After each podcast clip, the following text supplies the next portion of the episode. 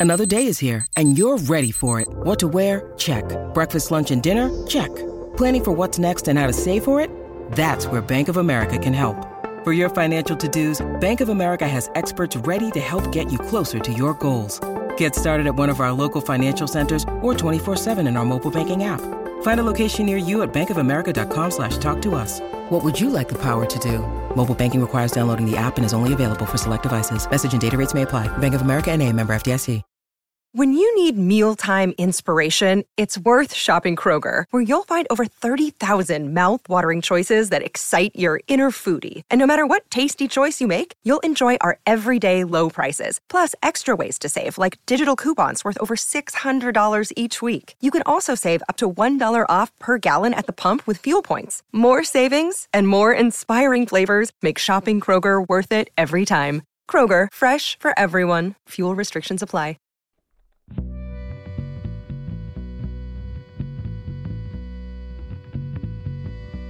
We're we're on here right now speaking about the wire. Like, who would have ever thought? I shared this with my fans last week. Who would have ever thought 20 years later we'll, we'll, we would we would still be talking about it? Hey everyone, I'm Kobi. And I'm Dave. And welcome to the Wire Stripped podcast. We're the podcast that goes through each episode of The Wire one by one. But you don't just hear from us, you hear from some of the cast, you hear from the crew, some of the creators, and we also hear from you guys too. So stay tuned to find out how we can hear your voice on this podcast. Yeah, and if you want to have a chat, we're at social media. We're on all the social medias at The Wire Stripped, uh, primarily Twitter and Instagram, or email us burner at thewirestripped.com. But uh, without much further ado, let's get on to uh, myself and Kobi's chat that we recorded earlier. It's about episode 12 of season 4, which is called That's Got His Own. When you walk through the garden, you gotta watch your back. Well, I beg your pardon. Walk the straight and narrow track.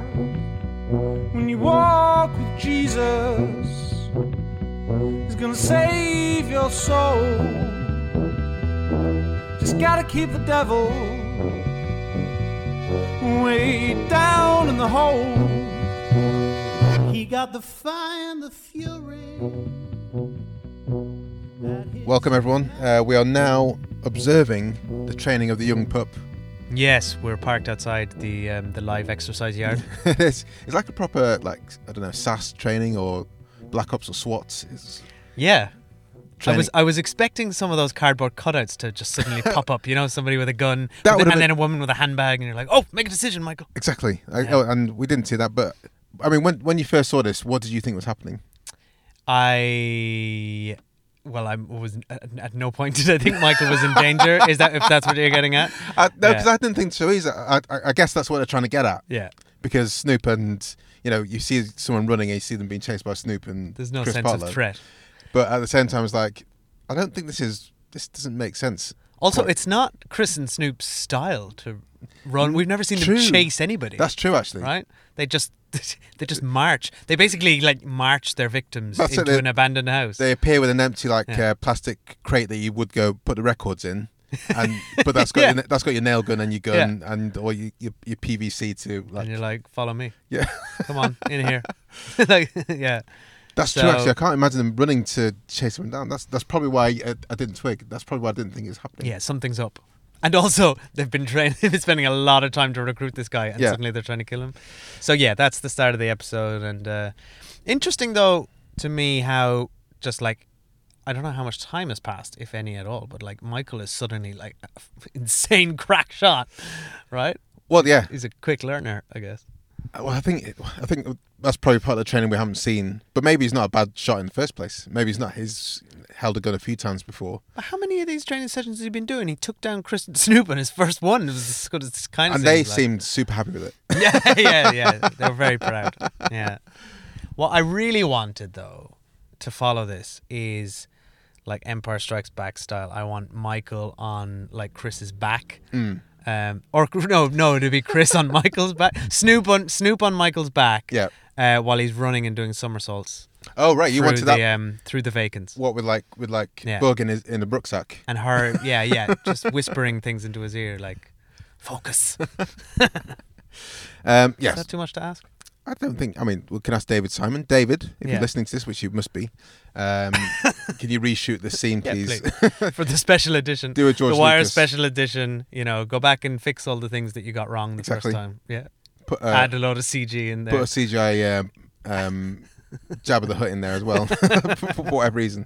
I think we're digressing, but yeah, we, it's, it's cool. We see we, we see the young pup. He's he's getting some skills, um, which is interesting. Um, but I think well, let's stick with the with Michael and his and his friends uh, and head to the school.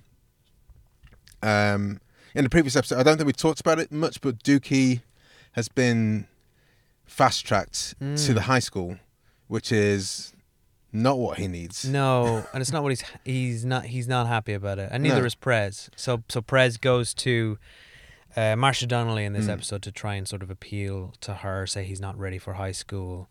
Uh, you know, he'll He's got the book smarts, but he he hasn't got the the social skills. Yeah, he'll no. get eaten alive. yeah. Plus, he's the kind of like he's needs his clique, does. right?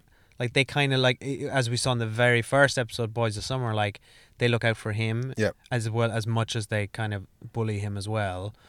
It it is kind of a um, a love hate relationship, Mm. and I think suddenly to put him out on his own without any social circles, I think Prez correctly identifies Prez knows what's going on. Yeah, Prez, will- yeah, Prez knows exactly what's going on, and um, mate, I'll just the amount of times you feel sorry for Dukie whenever you see him in the wire. This is this is another one, and it should be. I guess in some ways it should be a happy day, but mate, at, at 13, 14, if someone said you're going to leave your friends behind and go to a different school, you'd be like, uh, I don't want to. Yeah. No, ex- exactly. I think uh, you're right. We'd all feel like that.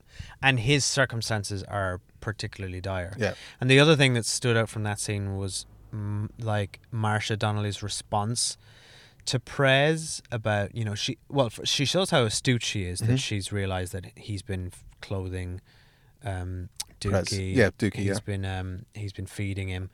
And she kind of says, you know, you can't adopt him, you know. Um, she's she's what what looks to be very like a very cynical worldview, um, and a bit heartless. She's actually trying to steal Prez for a career in teaching, Mm. right? For what's to come. Oh, There's plenty more kids coming. I can understand that. He needs to have that tension for all the kids. Dukie will leave, hopefully become an adult. There'll be new kids that need his help, and hopefully he can give them the, the same amount of care and attention that he's, he's given to to Dukie and Randy the kids. But yeah, it's it's a hard. It must be hard. It must it must be hard for teachers. You know, Jermaine, that's that's the little bro. You know, he's like big, big as shit now. This is the voice of Nathan Corbett, who played Donut. That's the little bro, and he's like a, a the kindest person you would meet. And it's funny watching him shoot Dukie because he was always fresh as shit. Like Jermaine was always like the, one of the iciest cats you meet. Like, and so when he would transform into Dukie, you know, it just would it just was amazing. It speaks on you know him as a thespian, you know, and, and him as a professional. if I'm a police officer and I'm working for my pension, you know, and I'm just trying to get to that pension because that's, you know, whatever you see any sort of police drama or thing, it's like it's always about the pension, you know, and understandably so. You're putting your life on the line. This is Jennifer Wood. She's the editor of Mental Floss. You do get sort of pushed into like this place where like, okay, so I go in here trying to make a difference and now I just want to get through it. I want to survive. I want to like make my existence as as easy on me as possible because who has the energy to like keep fighting a system that where everyone is pretty much against you for, you know, 20 years, 10 years. Like you can imagine, you know, if they they brought the wire back today, you can sort of see Prez just being another one of those like by the numbers, you know, probably has his own kids now. It's like he's got that stuff at home and and those kids, you know, in the school are just are he just wants to get them the basic thing that they need to to move on, you know. Um it I think it would happen to the person who who wouldn't be browbeaten Prez is trying to outsmart the system. This is our good friend and contributor, Baltimorean Andrew Johnston. He thinks that this singular act of charity, like it is in not singular, individual act of charity, is going to matter. And I I have found this, and I I probably did the same thing if I really sat and thought about it when I first started teaching. And you you you see the the couple of troubled students that you could re- oh I could really help if I just had some extra office hours and like took them out for a meal or something like that, you know. But ultimately, you are a limited resource. Each of us is a limited resource, right? We only have so many hours in a day. We only only have so much money to give. And like this sharing your means this one individual is not it, it's kind of the flaw in charity in general. Like i'm not saying anyone should not give to charity. Charity is a perfectly reasonable thing in the system we live in. But in the system we live in charity is just woefully insufficient. You know if you count up all the privately funded food banks and, and homeless shelters and and all of these these charities and you weigh it against the impact of poverty, it's crystal clear that poverty is winning that that struggle.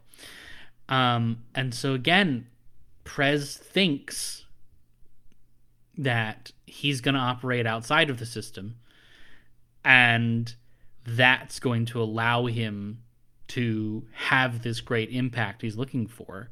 And it's not it's not. Like the system has to change.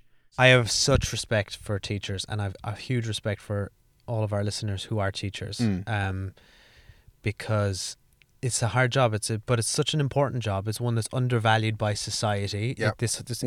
One of, the, one of the things this season is telling us very clearly: fifty-three million dollar deficit, um, and in the budget, and um, and it's one I I I couldn't do, and I think it takes a, a real type of person and a, and a lot of courage as Yeah. well. Yeah, I, I considered it for like a split second to be a teacher, and I, I couldn't. I couldn't do it, and so it's much kudos to anyone who could do it. They'd walk all over us, Kobi. Absolutely. um, but Prez here also he kind of Prez is looking after a few kids here. He goes over to check on Randy um, at Miss Anna's house, um, and using a bit more of his police wiles, he has a chat with those guys. Um, and then sees the kind of unmarked car that, that Carver and the team had helped set up outside Randy's place, Yeah. just to say, okay, things are looking good. I'm kind of happy here. Um, But he, even in this moment, Prez looks kind of dubious. Yeah. Doesn't he? Like, I, it's interesting how Prez's faith in the police as an institution has been shaken now, as has Randy's, because we see Yeah, yeah. the cold reception that Randy gives Carver when Carver then later shows up at his house. Um, you know, the uh, his foster mother gives him a very warm reception, invites him in for for breakfast Yeah. meal, but Randy's not impressed. Um, which ultimately then leads to that heartbreaking final scene in this episode. Uh, so, as as you'll all know, Randy's home gets horribly firebombed in one of the most vicious I, I, I, attacks in the wire. I object, No object to this. I'm so You're anti anti fire I am. anti firebombing. I am anti-firebombing. it's a staunch position. But the setup for that was someone rang the police and said, um, like policeman down. Yeah, And shots fired sh- nearby, right? Yeah, exactly. And they and they leave and Surely there's a protocol in place to prevent exactly. this ex- exact type of thing. exactly. If you're trying to protect somebody. I would have thought that would be the first thing they do. Can you just check if there's actually anyone there that actually needs attention Yeah. first of all? And I, yeah, I'm so angry about it. But obviously, what transpires is that yeah, it's firebombed, and we see the outpouring of that next episode. Mm. But it's yeah, it's not a good scene when you, you finish the episode with a Molotov cocktail into a into a house.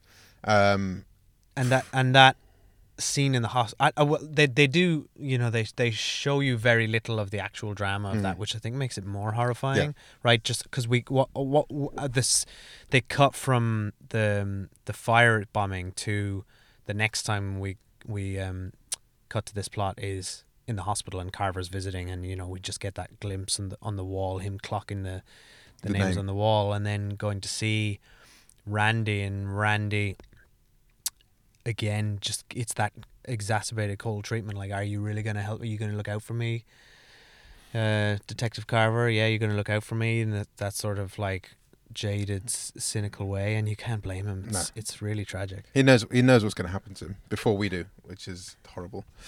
Um, But I got you know hats off to um, uh, Joe Chappelle uh, who directed this episode and the team because that um, closing shot of of uh, Carver walking down that that um, hospital corridor Mm. is like really haunting and Absolutely. just really well done.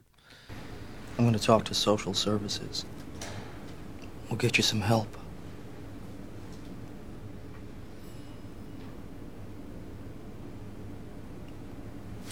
Randy.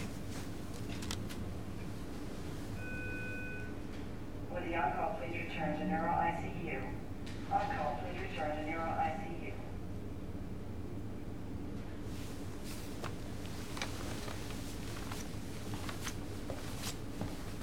You gonna help, huh? You gonna look out for me?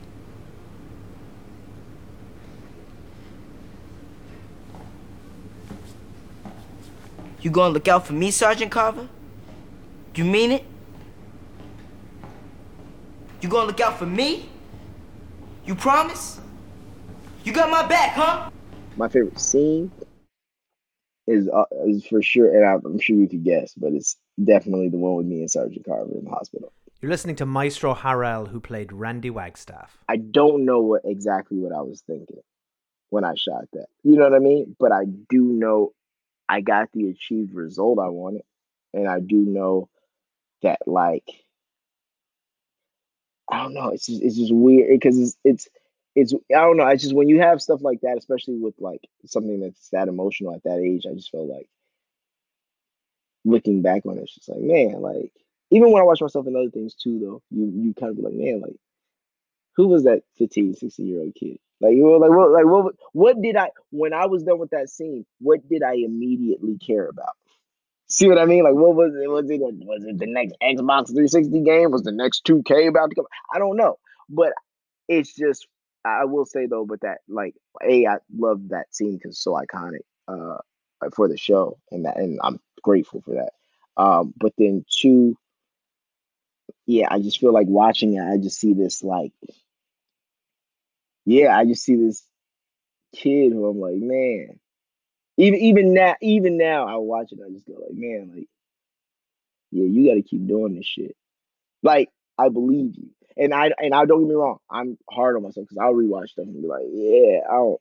That, that ain't my best. Uh, you saw that? Yeah, it's alright. Like I had, like I'm really hard on myself. So it's like sometimes seeing that, it's just like, yeah. And also, I I think I like that one so much too because I know, like I said, this happened to somebody. So whether this whether that person ever sees it, whether that person whether there's somebody else, because there will be more who go through it. Like it's not gonna stop, you know. Um, but yeah, it's like to uh, you know if if they feel and I and like I've seen like I said I've like I, it's been a thing that I've always been told about. So hopefully this is true.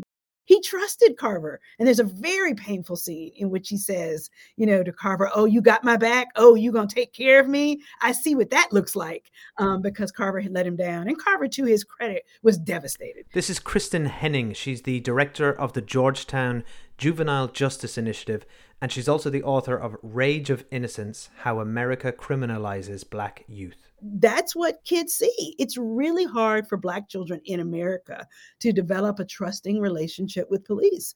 Um, and, and that's just one sort of uh, example, anecdotal example almost of how that those kinds of relationships deteriorate. But they didn't take care of him um, with the level of attention that they needed. I guess sticking with Prez, Prez is all over this episode. Um, sorry, not not Prez, but I guess in the schools um, we're seeing the the tests that they've been they've been trying to juke the stats for. They've been they've been training the kids Yeah. for. Um, they should have had Dukie do it. Juke, Jukey Jukes. Jukey's Jukes. did he did he take the test before he left? I can't remember. Oh God, I don't know. Um, he always just seemed to be on that computer. He did do. Did he do any work? I would have loved to have Sky taken tests to play on he got to go up to high school, so he's just been doing something. Um, but we yeah we see the tests happening. No one seems happy about it. Um, and the, No. you see the kind of each different. Well, you see Prez's class, and you see Bunny Bunny Colvin's class taking the tests. Namond seems to be doing all right. Zenobi seems to be doing all right. Um, I can't remember the other kids that went to the Albert, restaurant. Albert and uh, Oh, oh, Al- yeah, Lil, okay, Lil Albert. I can't remember what he was, how, how he was doing, but the other, the other guy that went, the guy that went to the restaurant with him, I can't remember his name. that? But he, the, the listeners are screaming at us. yeah, Never mind the listeners screaming at you. Producer Tom is screaming at you. It's Darnell Tyson, played by Devon Cooper. I'm sorry, guys. we don't have an encyclopedic knowledge. he doesn't, he doesn't, he's not a fan of it. He's not a fan of the tests. No, Um, and neither is um, Bunny or Doctor Yeah. Parenti. You know, they kind of you know. Bunny, what- Prez, Dr. Parenti are all pissed off. Um, Mr. Kett is not happy with what's Yeah. going on. It's just like, well, we have to do this because our hand's been forced. Nobody wants to do these tests except the institution itself. Yeah. Which is fifty-three million dollars in, in deficit. The whole institute, not Yeah. just Tilghman High School, the whole, the whole bloody thing. system. Yeah. Fifty-three million dollars. But the same the same issues kind of um, exist here in the UK with this whole idea of you know it just being completely stats driven and Mm. results driven. I think that that drives a lot of the um, um, a lot of the wrong focus in the education yeah, well. I didn't grow up with the SAT system, which they have now, and that kind of fear for that kind of stress. Obviously, there's been generations that have gone through that now since I left school and went through the school system, but you know, that's the stress of exams is real, and to have like Yeah. young kids doing it and like pressure from the parents because there will be pressure from the parents, and it's like it just seems unfair. Um, and the schools are being the schools are ranked here, right? By you've that. got Ofsted is it? All yeah, that kind of Ofsted, stuff? yeah, yeah, yeah. So they're ranked by this how kids perform, and I think a lot of people know, a lot of people realize that how you perform in a test doesn't necessarily represent your intelligence or your capability in life afterwards. It's how Yeah. you know how to you know how to do a test. Um, it also creates an incredible amount of stress Yeah. for the individual right i mean like i still wake up having nightmares. Some the only nightmares the only recurring nightmare i i have is literally i have to sit my it was called the leaving cert in ireland. Mhm. so the equivalent of the a levels i guess or i don't know what it is in america but the uh um yeah i i i, I have to sit it again because whatever happened 20 years ago there was a mistake and now I have to do it again and I and I don't re- remember anything. The- and it's horrifying. I wake up with the sweats man. I it's don't want- terrifying so we're on Prez's side, we're on Bunny's side, we're on Mr. Kett's side, we're on Dr. and we're on the Prince's side of the students Yes, Yeah. absolutely. ban all tests Ban all tests. Some other kind of you know qualification, but yeah. well continuous assessment is a, is a better model or those kind of things right Well, I think I think so. yeah I think so. Um, did we just fix the system I think we did.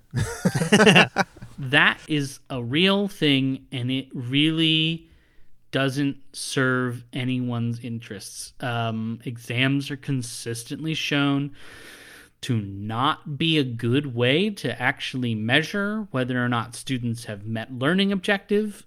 Um, exam anxiety is a uh, serious issue that uh, that I've seen studies that show it impacts as much as 30% of students more than one letter grade like that is huge. It skews all of the results. Like you have to throw those results out because a third of the students lost a letter grade because they're nervous. That's not measuring anything.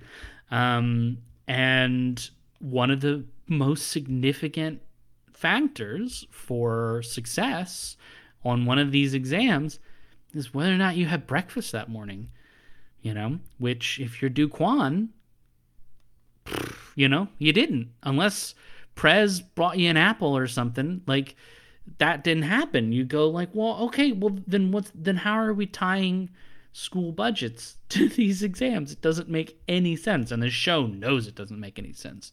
And they, it seems like a lot of my friends who've watched have been like, especially here in the UK, go, well, they really exaggerated that, right? Because like they're just trying to point out that it that the testing is ridiculous, and I was like, they didn't have to. They just they just went to a school meeting and took some notes, transcribed the meeting, and then came over and gave everyone a script because it I- is scary how real that is. And it really does come down to just like they're juking the stats in the which Prez says they're juking the stats in the police, they're juking the stats in the school, they're juking the stats on the streets. They're doing it everywhere. Um, and it hasn't gotten better. Right, so in the last episode, we had that amazing moment where Freamon discovered a tomb. He became a tomb raider. now that's a that that's something I'd watch. Right? That's the Freamon Tomb Raider. Yeah, I would watch that. I, I, I would watch one As hundred he could be li- like a, a one of Lara, Lara Croft's like eccentric uncle. Yeah, I love it. I Yeah. love it. That should be the next iteration. Because there's not been any good Lara Croft film. I didn't see the last one. It's probably better. Although Dominic That West was, was in the last one. all wasn't right. he? Oh, he was. Oh He my was. God, full circle. Yeah, it well, all, that's all all the pieces matter. So uh, Freamon found a tomb. We found all the bodies, Mhm. and that's where we left things. Now enter Jay Landsman. And not just enter Jay Landsman. So they're on. They're in the vacants. Charge in. Jay Landsman drives. I don't know how far to get there to tell Freamon off to stop finding He's fucking not bodies. happy. No, not He's got all. a clearance rate, man. You know, we talk about These juking the stats again, stats. stats he again. lives by the stats. Fuck the stats. Landsman loves his stats. And you do not mess with the clearance rate. If there's one thing we know about the homicide department, Yeah. and if there's one thing that David Simon and Ed Burns learned about their time at the homicide department, Mike, the board is king. we've seen this before when McNulty oh, in season two, in season two Yeah. got, got all the bodies in the can. No one was happy with them. Least of all Jay Landsman. In this one, the press, the fact that the fact that Freamon's uncovered the tip of the iceberg and suggests there's going to be twenty more, Yeah, at least. is enough to get Jay Lan- Landsman to leave his desk, leave his porn, leave his coffee. yeah, it is weird. It's jarring seeing him outdoors, is. is. not it? It yeah. is. Yeah, I uh, I would agree that the the point of the character and and who I think he might be is the fellow who goes along to get along. This is the absolutely incredible voice of Delaney Williams, who played Jay Landsman. But as opposed to a nefarious action that he might take, it would be uh, we have a certain quota and we have to meet that quota. Once we get that quota, then you can go off on your own and have your thing. But if you're going to screw with what I have to get done, then you're fucking with my um, my life and my income, and at the same time, we are solving murders, but we're not going out there looking for murders. I think he says that more than once, and I, I know he says it to to uh, Clark and and Wendell to not Clark and Wendell to Bunk and Freamon. Um, in when when they're finding the bodies in the vacants, uh, uh, and I think it's a it's one of the important descriptors that they put in the show uh, about bureaucracy, about large institutions, um, and the mental managers who make them run, um, who make them work, and um, uh, create that no- another level of of I don't know more politics and more agendas to go through to solve whatever issue you started trying to solve the first place when you formed a police force. And you aren't really doing that good a job of anymore because as uh, part of that is these levels that exist and the people that have to live in them.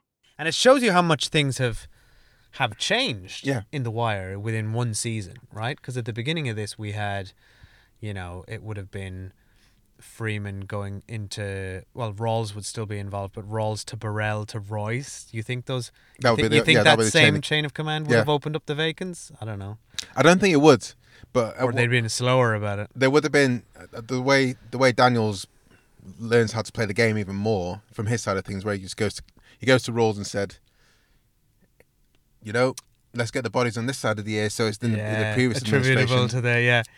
Daniels is good because he he um can he does the, he is moralistic and Mm. wants to do the right thing just like Freamon and help his buddy Freamon out.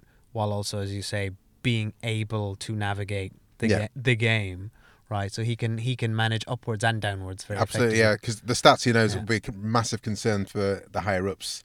But at the same time, he's like, we need to make sure you you're doing it right. And what's interesting, I think, about this is when Rawls brings that to Carcetti with the Mm. same message, Carcetti is still in this very green idealistic phase of, of his of his mayor of his mayor, isn't he? Because he, he's kind of Oh, how offended. that will fall. Like offended, isn't he, at the beginning by Yeah, what yeah. by what Rawls says, like like there's bodies, man. You got to open up those bodies. What are you talking about? But but then he also says, but yeah, also it'd be nice to get the stats for Royce. He's Thanks. starting to learn. He's starting Thanks to turn. that. Um, but this is great. I mean, it's- the, band's coming back together again. We got the get, we get the guys back in the MCU. Sidney's there. Yes, we get that great scene where Marimow is walking out with his box. Off your fuck, my Oh my god, so satisfying. And there's that lovely moment where um where Herc says, you know, Marimow leaves and Herc turns to, to Freamon and he says, Look, um is it okay if like we just make it look like the orders are coming from me from me because I'm a sergeant? You're just like see if Freamon doesn't give a shit. He's like, mate, do what you need to do to get your your thrills.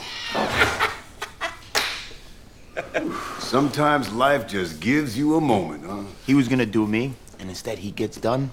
I'm dipped in shit here. I'm the luckiest motherfucker you know. Gentlemen, the target is still Mr. Stanfield. And from the look of things, we're no closer to him than when I left here two months ago. Now, they might not let me go after murders, but they cannot stop me from chasing the drugs. Leander, I want you surveilling these people, see if they're still up on cell phone. How are you with the paper trail? Okay. I want you down to the city assessment office, pulling paper on all the purchases on the west side over a hundred thousand. Then get down to MVA and check in luxury cars in his name, all right?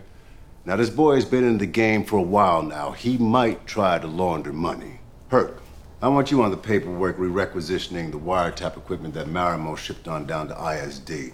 We're gonna need all of that to get back up. Okay? If anyone needs me, I'm down at missing persons.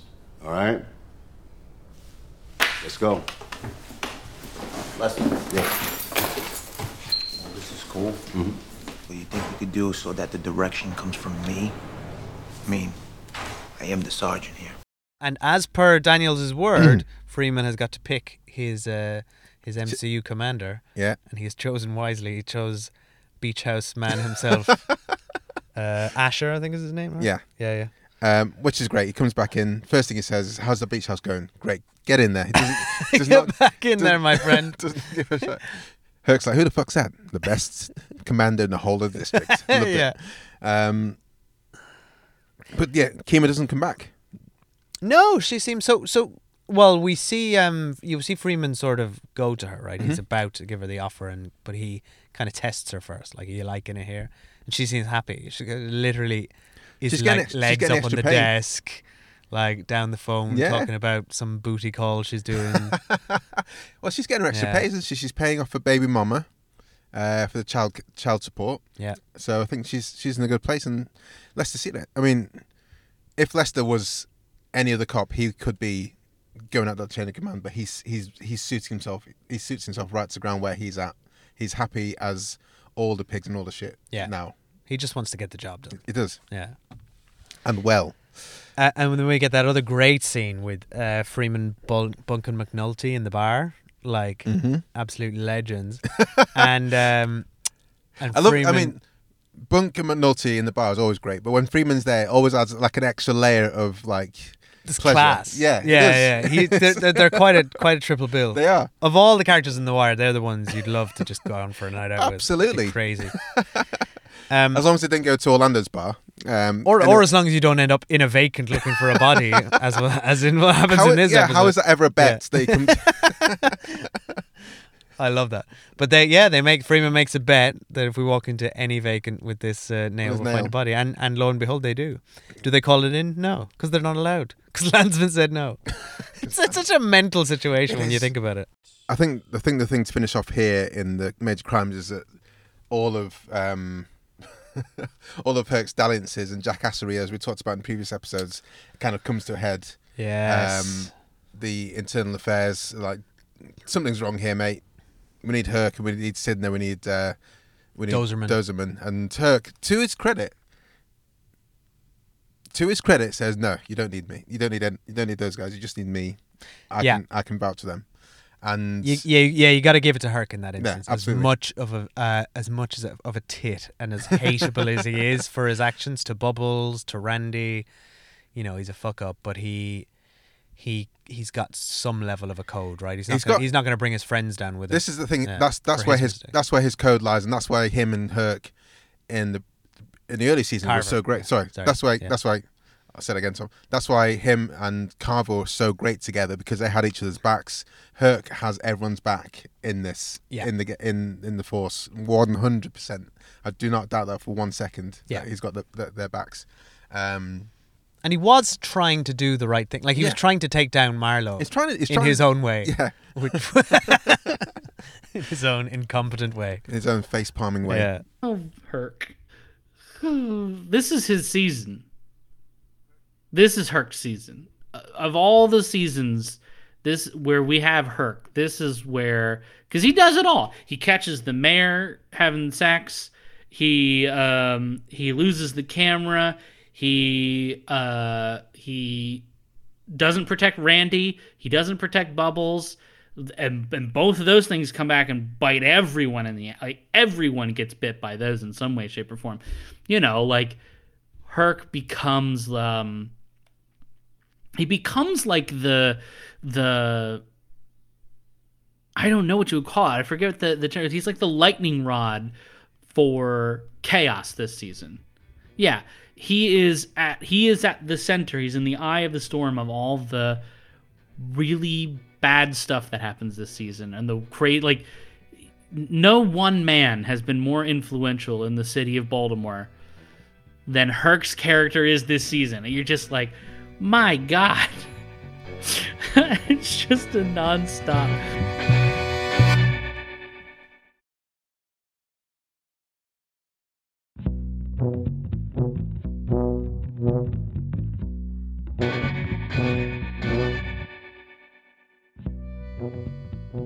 Um, just a quick stop by what Carcetti's up to. Um, trying to find fifty-four million dollars, essentially.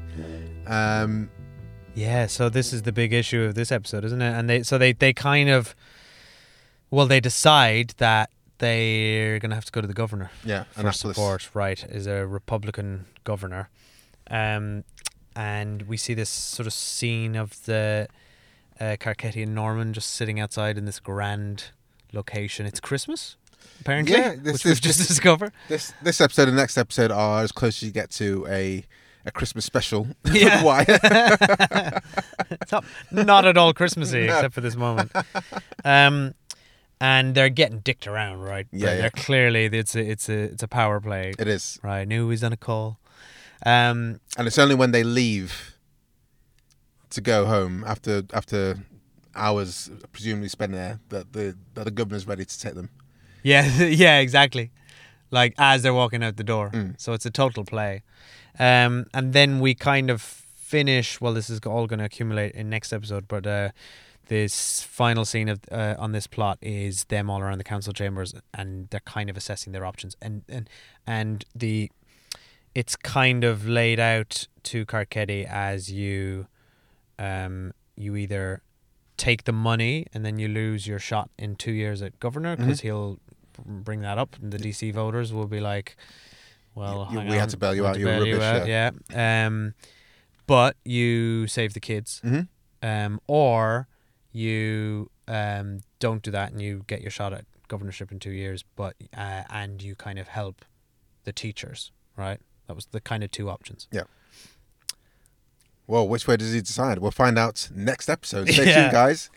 There were a couple of great lines from Norman I'd like to call out. Sure, this of course. Reggie Cathy is so Reggie Cathy is so good. He says he he sums it up as so we take the state money and our school go from being fucked up and broke to just being fucked up. the other one I liked was Carcetti asked, How in Christ's name do you lose fifty four million dollars? And Norman's so cool, he just one million at a time.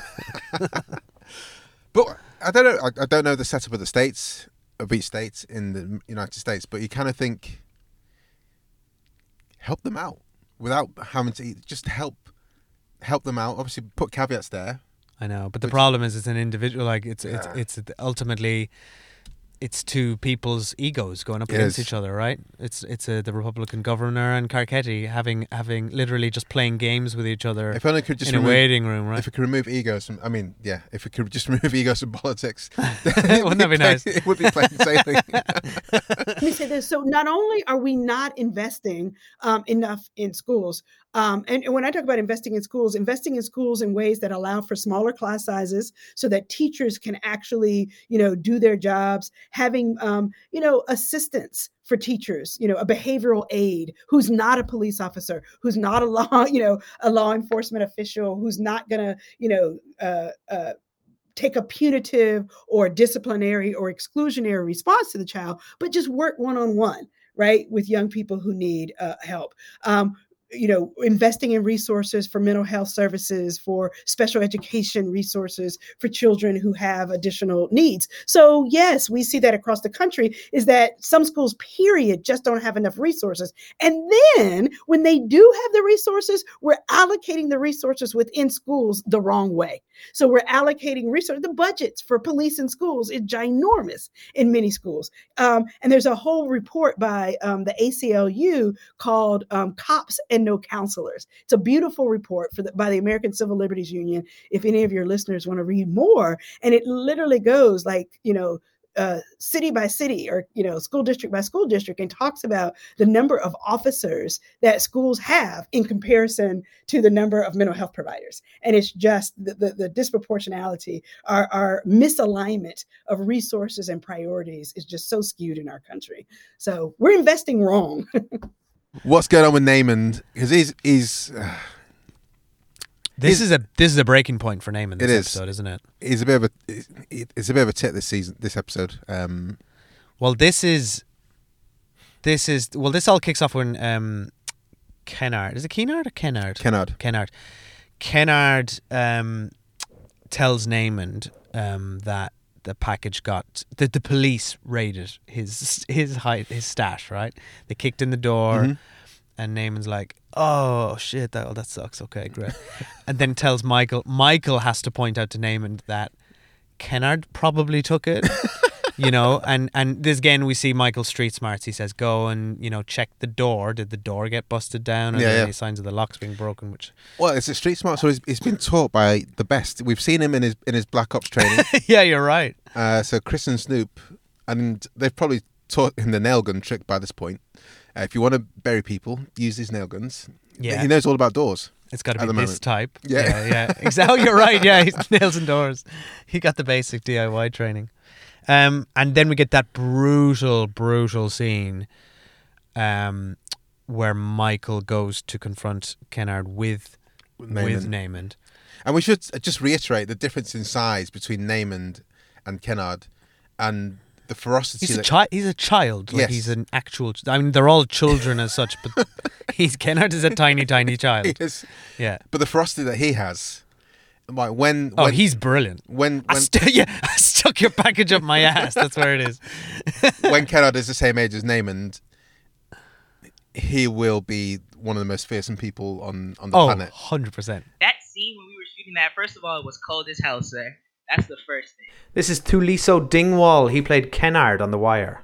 Thuliso my man Thuliso My man Tuliso he played Kennard. That's my man. Shout out to Thuliso. man. Oh my goodness, how could I ever forget the little bro, man? He was, he's the man. It was cold as hell. Um, we hadn't eaten for like a legit, I want to say six hours or so, but we were shooting outside, and um, it was interesting to do because they were trying to get different camera angles and things like that. Uh, but we were had been shooting for several hours that scene, uh, and it was cold. Great night though, and my dad got pissed because we had not eaten for several hours, which is why I have the memory outside of the actual scene. But um, it was a great scene to shoot. Uh, the timing for the punches was all timing. Everybody always asks did I really get hit, and I always tell them no. um, but uh, yeah, no, I didn't really get hit. The blood tastes like a weird strawberry soury syrup stuff, and my teeth, my knocked out teeth were little pieces of chiclet gum. Like I, I if you guys ever notice it when I'm laying on the ground there and you see my teeth, like the the teeth, I swear to God, that was gum and that strawberry like the blood those tastes like strawberry. It's like sour strawberry something. But it's it's edible, but it's not something you want to keep in your mouth for a whole long time.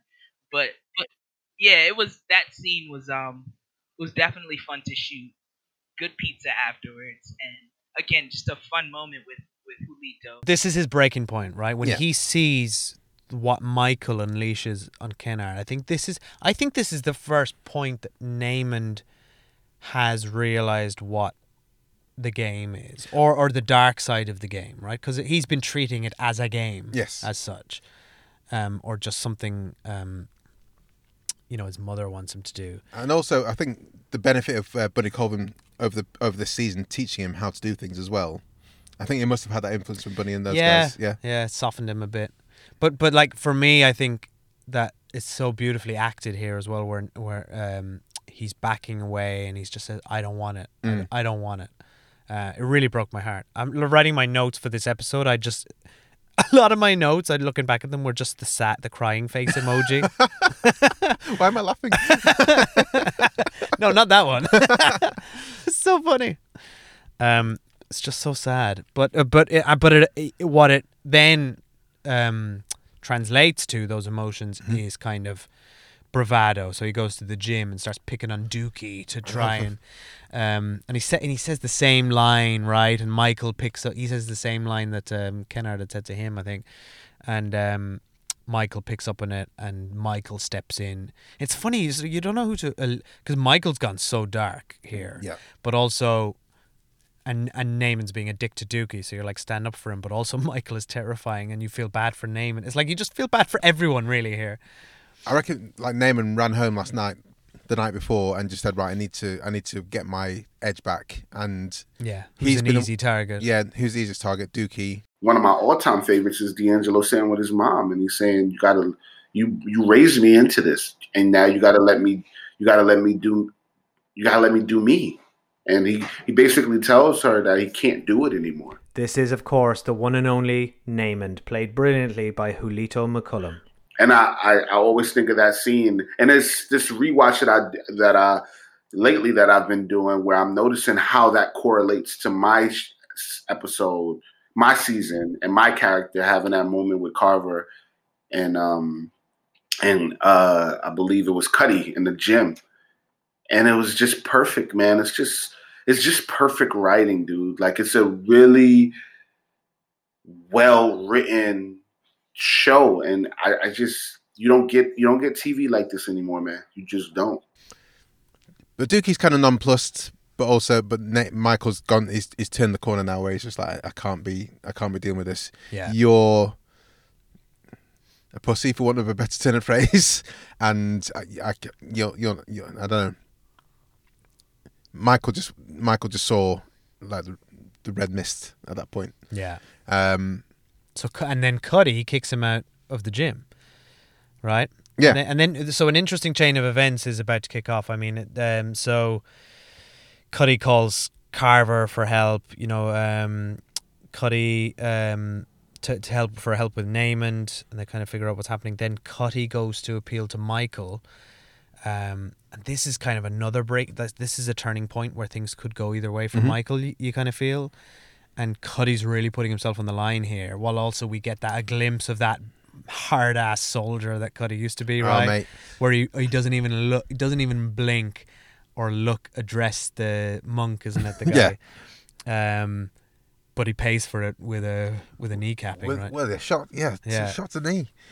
Bunny's um, not Bunny. Sorry, um, Cutty is is fearsome, and this I, I love the way he has turned away from the game, and he, I love the way he's he knows still what he could be. He knows um, the kind of person he used to be, but he's so happy like now protecting these Yeah. kids, um, looking out for them, looking out for himself as well. He lives in both worlds quite comfortably. Yeah. Yeah.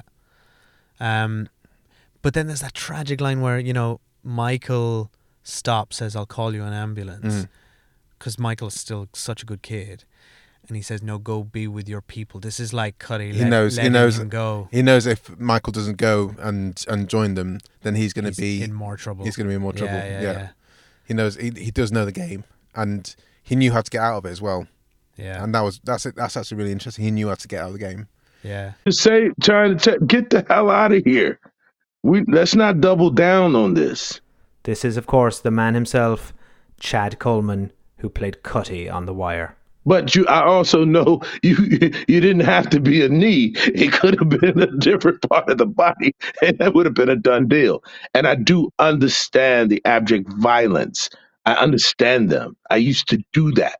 I lived it, so I understood it. But that's what I'm saying. That that compassionate heart, especially in the hood, when you're able to find it and you able to demonstrate that, no matter how they act in your face Trust me, that's a powerful thing. So, yes, even in that critical moment, he understood he didn't want them to be any more of a victim than they already were, you know. And um, to me, on, on a certain level, as I said, he did spare my life. He did. That was a warning. Don't you know? one of the lines I like, and I know it has nothing to do with this, is I told you about, about playing them away games. Well, that's how that related to, to. Don't leave that gym. These streets ain't for you, bro. They gonna come to you. If they don't come to you, don't you come out here, cause you ain't ready for this. And I understand that. And and conversely, I understood it from the political side with Stringer Bell and and uh, you know Barksdale telling that was one of my favorite scenes too. He said, "I told you about playing them away games." Right, why don't we check in with uh with Bubbles? Oh, I don't want to check in with Bubbles. This is a tough one. This is a tough old plot. Um, so Bubbles is shopping around for some chemicals. Why am I laughing? I don't know. I know, I know, You I know sometimes you have to laugh. It's so dark. Um, so Bubbles, we're we're in we're in a sort of a Sorry. yard. Where does it? Where does it go? Yeah, I need to buy some killing chemicals. Um, where do I go, please? Well, there's a fountain of knowledge which Bubbles is. taps into, like a horrifying fountain of knowledge. Like everyone knew there was like, what about rat poison? No, that's not going to do the job. What you want is sodium cyanide. Yeah, you want to slip just the right amount. Um, and I think the other horrifying thing here was how confidently and assuredly. Um, I don't know if we got any of the names of the other characters here, but they, you know, and th- that one guy says to Bubbles like, "Don't worry about the police. They they're not going to come looking. They're not going to No. investigate because they, they like because this this guy's going to be essentially like a nothing to the Yeah. police, which is so horribly sad. Well, yeah, they're not going to test for cyanide. They're going to test for drugs in the system and come to the conclusion that it was an o- overdose. Yeah. and that's that's well fine. Off yeah, and and nothing, and they won't bother investigating any further. I don't think they when Johnny Weeks died. I don't think they were they were like, well, he's OD'd. Yeah. off you go, mate. Fine. So that's how, I mean that that's how these people who have slipped through the cracks of society are treated. They're not even their deaths aren't even investigated. And there's another scene in this episode where Freamon goes to missing persons Mhm. to try and cross-reference some of the. Um, to try and cross-reference with some of the bodies they're going to find in the, be- in the, the in the vacants, and we get that h- another horrifying insight into the failings of the system, where that detective tells him, uh, you know, it's just me. We Yeah, lost all our sup- staff years super ago. understaffed, yeah. Yeah, I can't even keep up with the paperwork. Yeah. So it's just like that to me was just a horrifying. Like if you go missing in this city, Mhm. or if um, or if you're a junkie, you, you you're basically Well, you're screwed. You're well, there's, screwed, well, there's nothing. There's no. No one's going to know about it. Anything can hear it- happen to you. Unless you hear it on the streets, you don't know what's happened to someone. Yeah. Um, and not- and it it's kind of ties in with the epigraph of this episode, which was uh, a bubbles line was like that's all there is. That all there is to it. Like I this like the murder, the the the path to murdering Bubbles' tormentor is so easy, Mm. right? It, it, the police won't investigate it. Um, you can buy these chemicals over the counter, right? So it's like it is it is incre- it, it is incredibly easy. But what Bubbles doesn't realize is that violence and crossing that line comes with a cost, right? And Michael is paying that cost for for crossing that line, Yep. which we're seeing with his soul being deteriorating. Um, and Bubbles sadly pays the cost in a different way. Yeah, and it, it was like he was showing him like he saw himself, You're listening to Anwan Glover, who played Slim Charles. you know? And it's like, you know, this This kid was like running with his guys, and then he got addicted.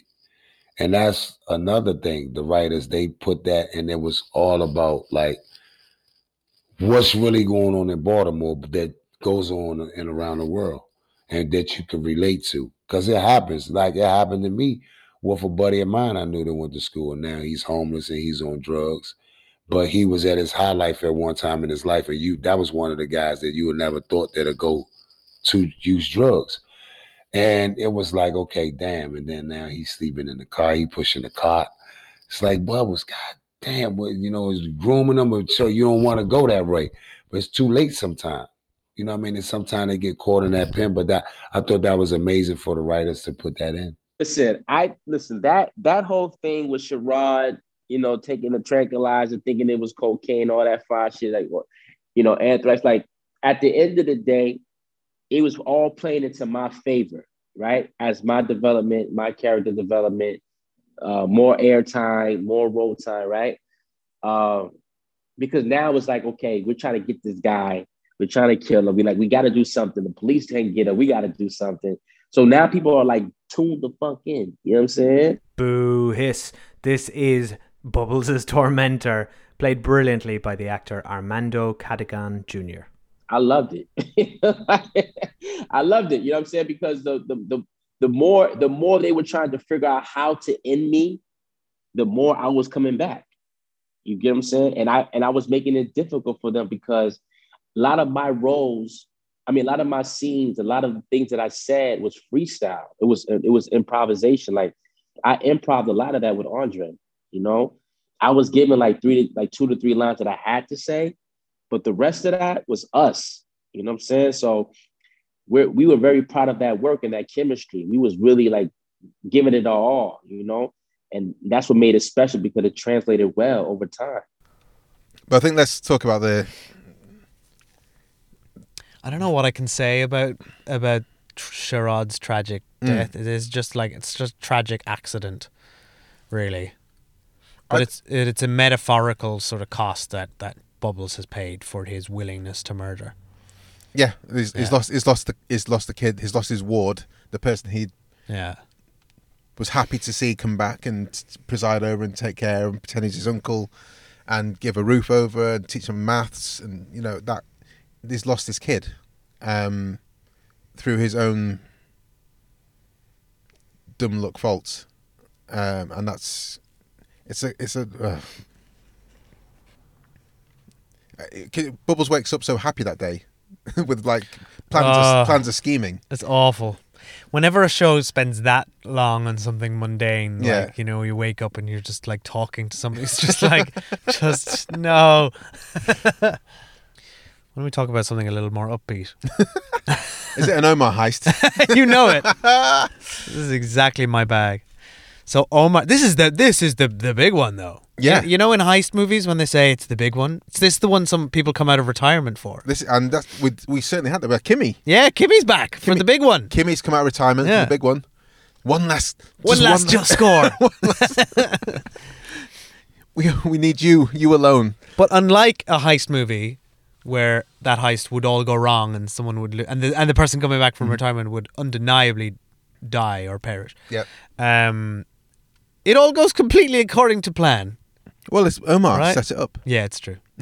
I like how just simple it was, Mm. right? Because because we've seen Omar do not simple as well, like dress as a fucking grandmother in a wheelchair. now, now they did have that. They they still had their little, you know, they, you you have to have your your face doing your um your face person do a bit of like play acting, like Well, Kim, I mean- Kimmy pretends to be a prostitute. Right? Yeah. Well, th- Yeah. That, that's what she's there for. She's great at doing that. She's great at play acting. Um, that's how Omar recruited uh, Kimmy and Tosha in, in you know previous episodes and Yeah. previous seasons. Um, I mean, you say it's simple, but it's still like cheese is not. Cheese is not a stupid person, and his team is not stupid. Yeah. So Omar's. There's risk. Yeah. Yeah. But it just it does seem like a really simple in a way. It does almost. I mean, like. I mean, it's not elaborate. That's yeah, not- it's not yeah. elaborate. Yeah. Yeah. yeah, It's just like they just literally drove up and pointed a lot of guns at them and took the drugs. But um, what? But what I like, to be fair to Omar, the The elaborate part is in the the build up, the intel, Mm. right? The fact that Omar got to where the where like was by we've seen the build up to this in the last few episodes. Yeah, yeah. And it's all by just sitting in the back of a car patiently. Absolutely. And watching people's movements, which Renaldo wasn't as happy to do. Um there was a sense that he just got pissed off on these stakeouts. But uh, you know, he followed um, Slim Charles Mm-hmm. to Prop Joe's. He followed Cheese, and uh, it's led him to the big one. Yeah. Yeah. Well, fair play to him. One step closer to the Greek. But he's not even Greek, is he? Um, yeah. So you, you know, he steals, he steals, he steals the stash, and a lot of people not going to be happy about it. Uh, we see a bit of Butchie as well. Um, he helps to put the team together. Yeah. Um, but great. it is a hei- yeah. You can't have a heist without putting a team together. No, exactly. Yeah. you son of a bitch, I'm in. Just uh, referencing Rick and Morty there, guys. um, I think that's it for this episode, isn't it? I think that's it. Yeah. Well, we got. I gotta say though, my absolute. I know we we talk about doing alternate uh, epigraphs, Yeah, right? yeah. Um, if I were to pick an epigraph for this episode, it was che- it, it was Cheese's line where he's he's relaying the heist back back to Prop Joe, and he he describes it as like again like Black Ops Black Ops shit, man. and he said he had this one hoe pulling guns out of her pussy, yo. And then he says that shit was unseemly, yo. You could have played cheese. unseemly. That sh- if I'm gonna get, I'm getting a T-shirt that says that shit was unseemly. I love it. I love that. Yeah. Never of those two words, shit and unseemly, been in the same sentence. That's the majesty of, of David Simon and the So writing good. stuff. Um, sorry, who, who wrote this episode? This was George Pelecanos, of course. Oh, course. so good. The author, George Pelecanos. Hats off. Um, he probably gave himself the day off after writing that line. For sure. that shit was unseemly, yeah. Okay, so that was it for episode 12. So next week is the season finale of season 4. It's called Final Grades. I can't believe we're actually nearly at the end. What a season. Um, big thank you, um, as always, to uh, Sam and Martin from the brilliant Song by Song podcast. By the way, the Song by Song podcast, if you're a fan of Tom Waits and uh, his and his uh, Way Down in the Hole track um, from the first season of the oh from the second season of the Wire. Sorry, uh, the, the Sam and Martin go through all of Tom Waits' back catalogue. It's a brilliant podcast. It's called Song by Song. Yeah, and if you like the imagery for this season, um, head over to Black Snow Comments on Instagram. Thank you very much, Michael, for the image that you provided for us this season. And thanks to uh, Tom Wally, our uh, chief producer, exec, honcho, and editor extraordinaire. Official titles. It's on his LinkedIn. And thank you very much to Obi Joshua, who makes sure that this show comes to you in reasonable time and uh, is just a, a genuine gentleman. Um, he does all the transcribing using a software called Sonix. If you want to get 103 minutes of transcription yourself using Sonix, that's S O N I X, you can use the link sonix.ai forward slash invite forward slash stripped. And we will see you all. Well, we won't see you. We never see you. This is a podcast. Uh, but we will. You will hear from us next week uh, for the finale. Bye. Bye.